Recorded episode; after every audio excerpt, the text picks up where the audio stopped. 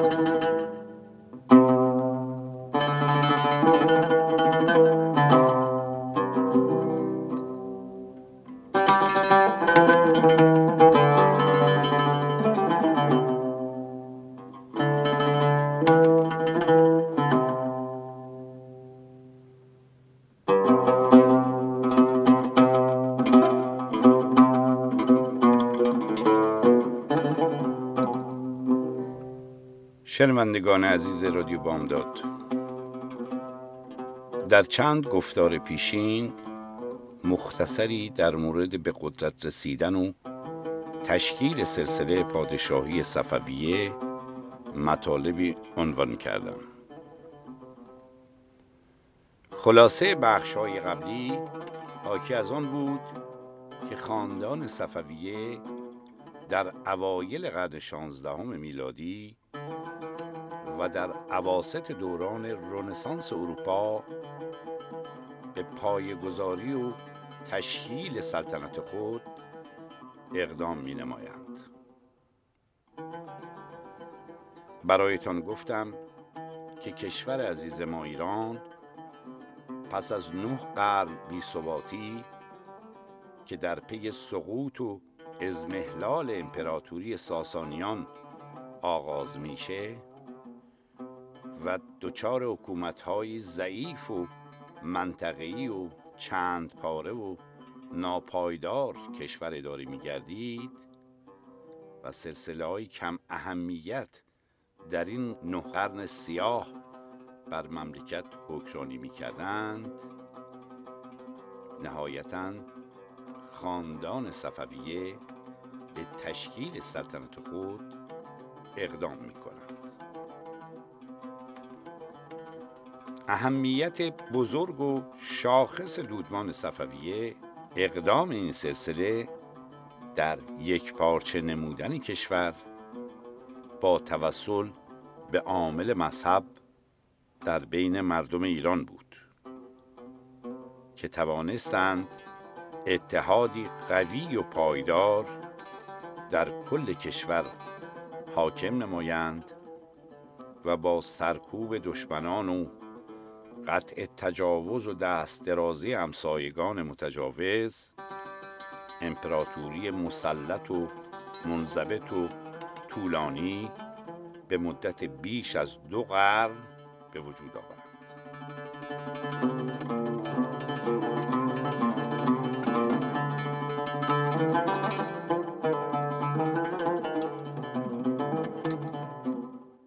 متاسفانه تمام تلاش این خاندان در تأمین دستگاه حکومتی قانونمدار و امنیت مثال زدنی و که به نتیجه تلاش اسلاف خود به وجود اومده بود توسط آخرین پادشاه این سلسله که فردی ضعیف و ناکارآمد و عیاش و بی تفاوت و بی خرد در امر سلطنت بود. به تدریج رو به ویرانی و تزلزل نهاد و عاقبت به دست گروهی شورشی و تحت ستم قرار گرفته به سقوط کشانده شد. که موضوع گفتار ما در این برنامه ها بررسی و علل فروپاشی و شرح حوادث و ماجراهای این دوره سیاه تاریخ کشور ما می باشد برای اطلاع شما شنوندگان از بیپناهی مردم و زورگویی و تجاوز صاحبان قدرت و وابستگان به دربار به شرح حکایتی واقعی می‌پردازیم که عینا در کتاب رستم و تواریخ به شرح زیر آورده شده است.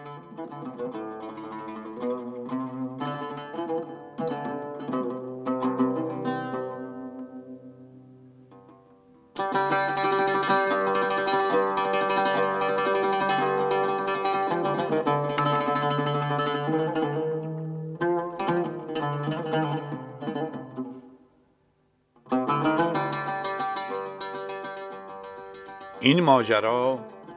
در روز روشن و در انظار عمومی و توسط یکی از فرماندهان قزلباش اتفاق افتاده که نشان از جسارت و بی ترسی از عاقبت این جرم و جنایت می کند محمد علی بیک بیلدار باشی که در تنومندی و دلیری و دلاوری محسود رستم دستان و سام نریمان بوده در محله چارسوی شیرازیان اصفهان میگذشت. که ناگاه زنی از اکابر شهر از حمام با جاریه خود بیرون آمد. محمد علی بیگ چون چشمش به جمال این زن افتاد به یک حرکت او را ربوده و در آغوش خود گرفت و به سمت خانه ای در همان نزدیکی رفت و با شتاب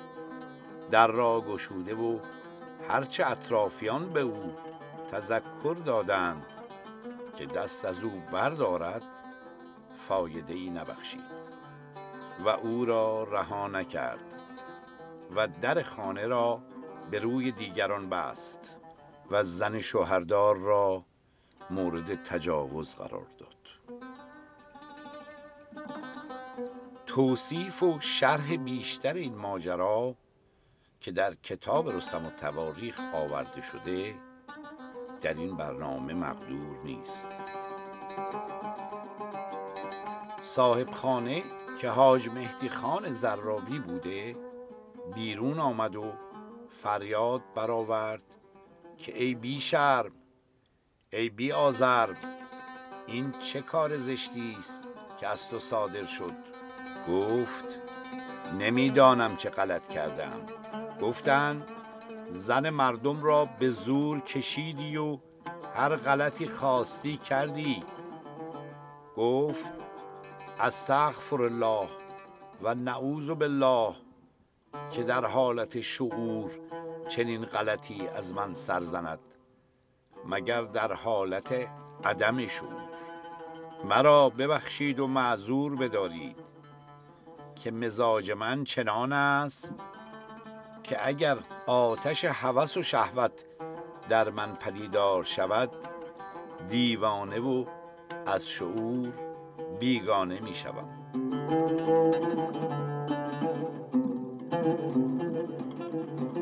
این داستان را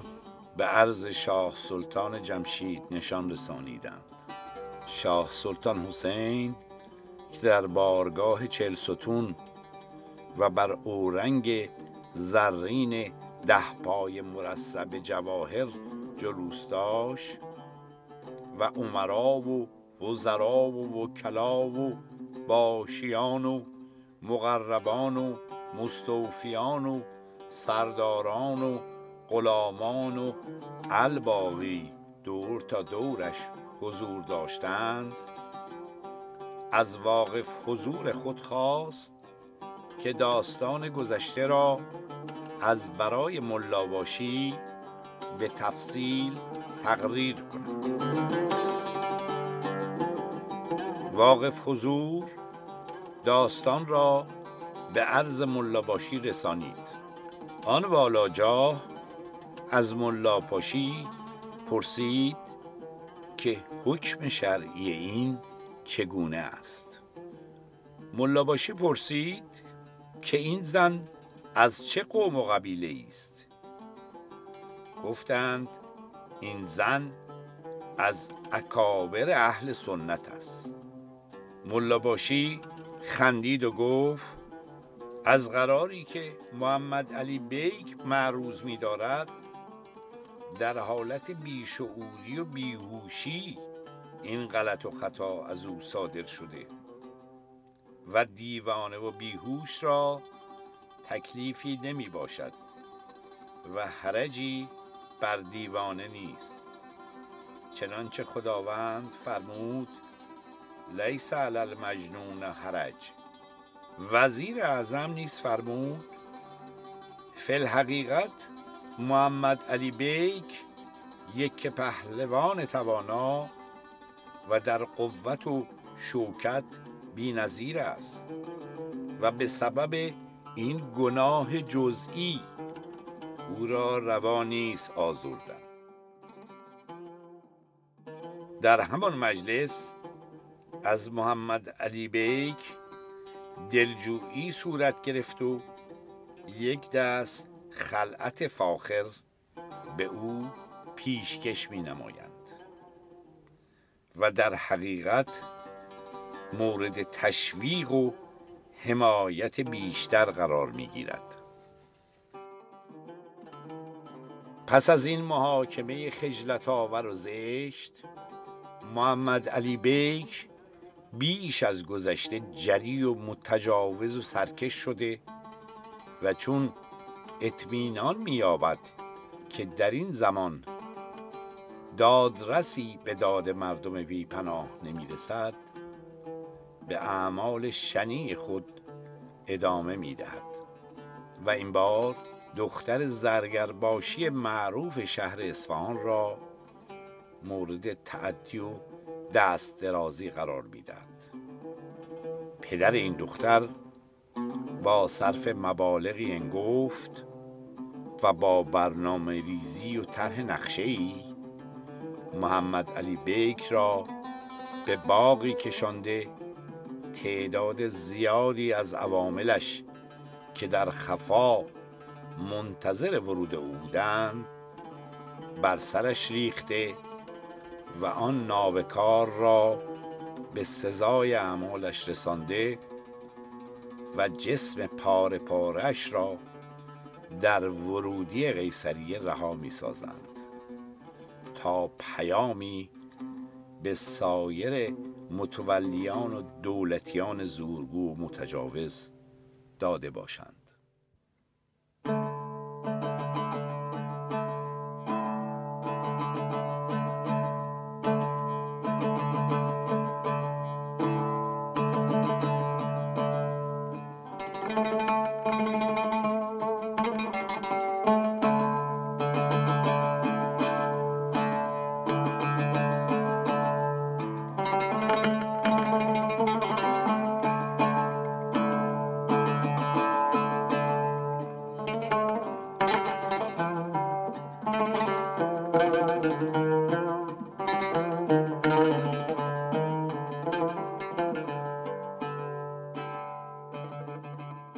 از زمره کایات این چنین در این دوره سیاه بسیار پیش می آید که هر کدام زخم و نیشتری بر دل و حافظه مردم باقی می گذارد. تا در روزی که پادشاه برای حفظ سلطنت و ایستادگی در مقابل حجوم شورشیان افغانی نیازمند حمایت و حضور مردم است. خود را تنها و بی کس و بی پشتیبان مییابد در گفتار پیشین شهر دادم که کوچکترین تخلف و دستاندازی هر کدام از ارکان حکومت از صدر تا زیل در دوران سلطنت اجداد همین پادشاه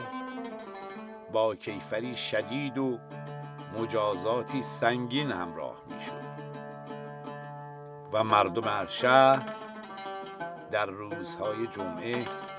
و پس از خاتمه نماز جمعه شاهد مجازات مرگ و بدار آویخته کردن متخلفان دیوانی می شدند و دلگرم از این بابت که چشمی بیدار و گوشی شنوا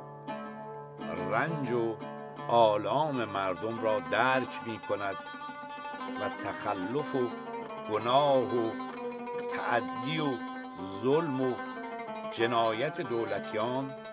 در کمتر از یک هفته به صدور و اجرای حکم منتهی می کردند. چنین مقررات و قوانین سخت و بازدارنده به تدریج و بنا به دلایل بیشماری که عمده آن ضعف و لاعبالیگری و بیتوجهی پادشاه بود رو به کاهش و توقف گذاشت و اسباب بیاعتمادی هر روز مردم شد و روز به روز فاصله و شکاف اتحاد ما بین مردم و حکومت را فزونی داد. بیشتر وقت و انرژی سلطان در حرمسرا و صرف خوشگذرانی و بلحوثی میگذشت. و وزرا و آمرین و اطرافیان سلطان به جای پادشاه خودشان در فتق امور و کسب مال و ثروت و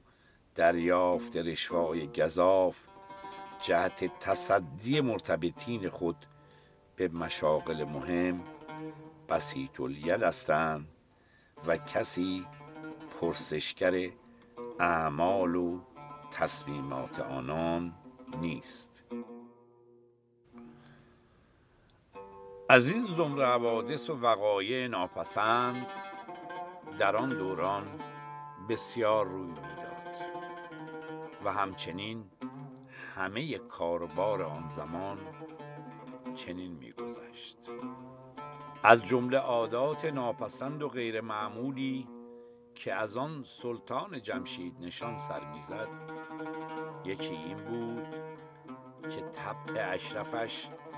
از اسب سواری متنفر شده و مایل به خر سواری شده بود و با زنان و خاصه خود به باغها و بوستانها و مرغزارها بر خری مصری با یراق مرصع سوار شده تشریف می بردند به هر قریه که داخل می شد زنان و دختران آن قریه بی چادر و بی پرده به استقبالش می آمدند و صد خاجه اخته سفید و سیاه محل را غرق و قدقنچی همیشه همراه داشت. یک خواهرش مهدولیا زینب بیگم بر اسب یراق مرصع سوار از طرف راستش زر مسکوک نثار می کرد و یک خواهر دیگرش ستبر کبرا مریم بیگم از جانب چپش بر استر یراق مرصع سوار سیم مسکوک می افشاندند و دعا چنین می نمودند که خدا شاه را نگاهدار باشد و دولتش پاینده باد.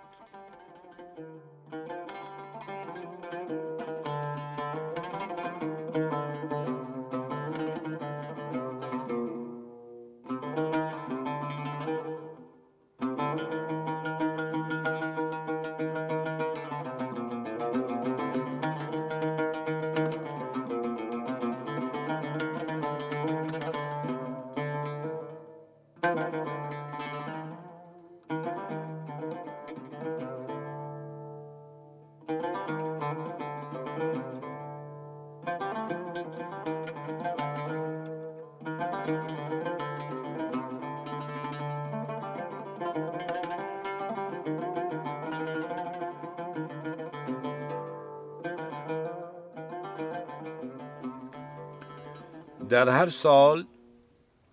سه روز قدغن می‌شد حسب الامر والایش که از همه خانه های شهر اصفهان مرد بیرون نیاید. و نازنینان تناز و زنان ماهروی پرناز و دختران گررخسار و لوبتیان سیمین اندام بلورین قبقب کرشم سنج اشوگر با کمال آراستگی در بازارها بر سر دکانها و بسات شوهران خود بیایند و بنشینند. خصوصا در قیصریه و کاروانسراها و در حجره های تجار زنان و دختران ایشان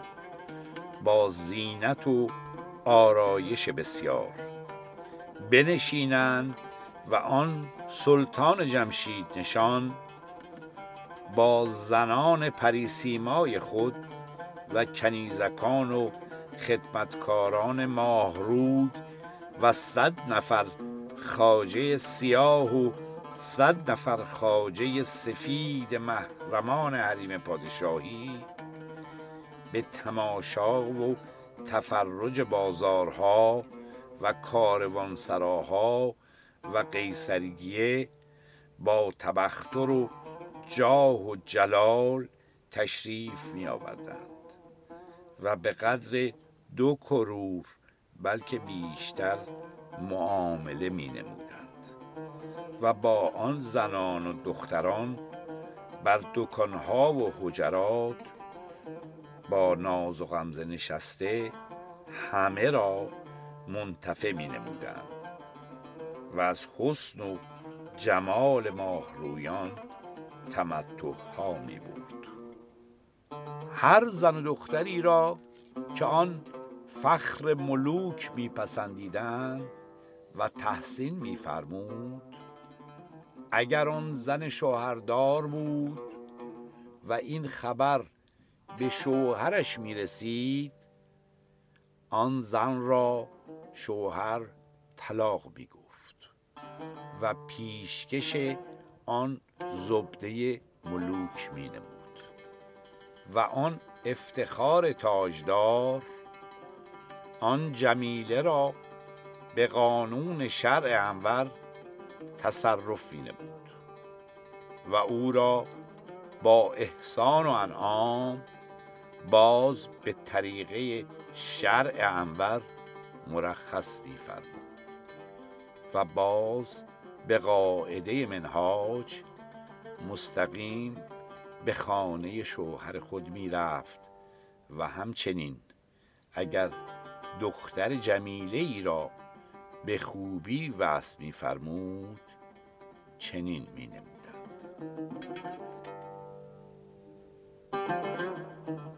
از این گونه رویدادهای تلخ و ناگوار و ارکان به باده بسیار و بسیار در کتاب رستم و تواریخ با شرح و توصیف آورده شده که اطرافیان و درباریان و علمای زمان. همه محرک و مشوق پادشاه نادان در توسعه اعمال زشت و ناپسندش بودند و همین که مانع اطلاع و دسترسی پادشاه به اخبار سرکشی ها و شورش ها و خیزش های مردم بود که به دلیل ظلم و ستم و زورگویی ارباب قدرت بر جان و مال رعیت در جای جای مملکت در حال شکل گیری و ادامه بود.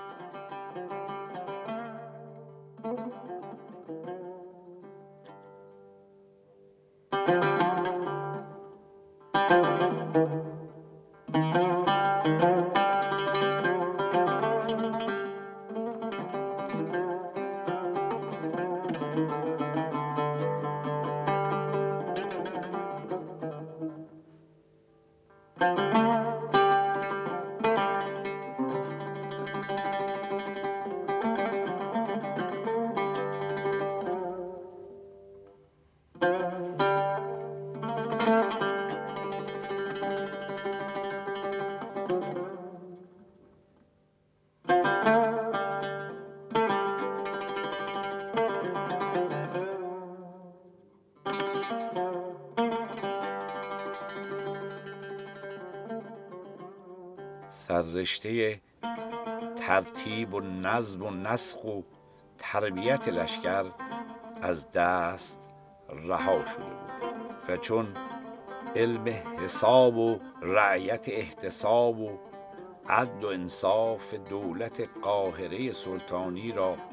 به فراموشی سپرده شد اصفهان بلکه همه ایران مانند طویله و استبل بیمهتر شد. صفحه دلکش سیاست را باد بیتمیزی از بساط ریاست برد و حز احتساب و رقم با نشتر جور و زول از صفحه روزگار ستود. آوردند چون خبر این وقایع قبیهه به سمع سلطان بر و بحر سلطان ابن سلطان روم رسید ارکان دولت خود را احضار فرمود و از روی مسلحت به ایشان خطاب فرمود که ما را با پادشاه ایران اخوت و دوستی است. باید دولت ایران را محافظت نمود. زیرا که دولت روم و دولت ایران تکیه بر یکدیگر دارند. نامه اخوت که مشتمل باشد بر نصایح و مواعظه حسنه بنویسید برای پادشاه ایران. و بنویسید که وزرا و عمرا و ارکان دولت خود را تغییر و تبدیل بدهد. و اگر در این باب اهمال و تغافل ورزد دولت خود را به باد فنا خواهد داد. دنباله این گفتار را در برنامه آتی پی خواهم گرفت.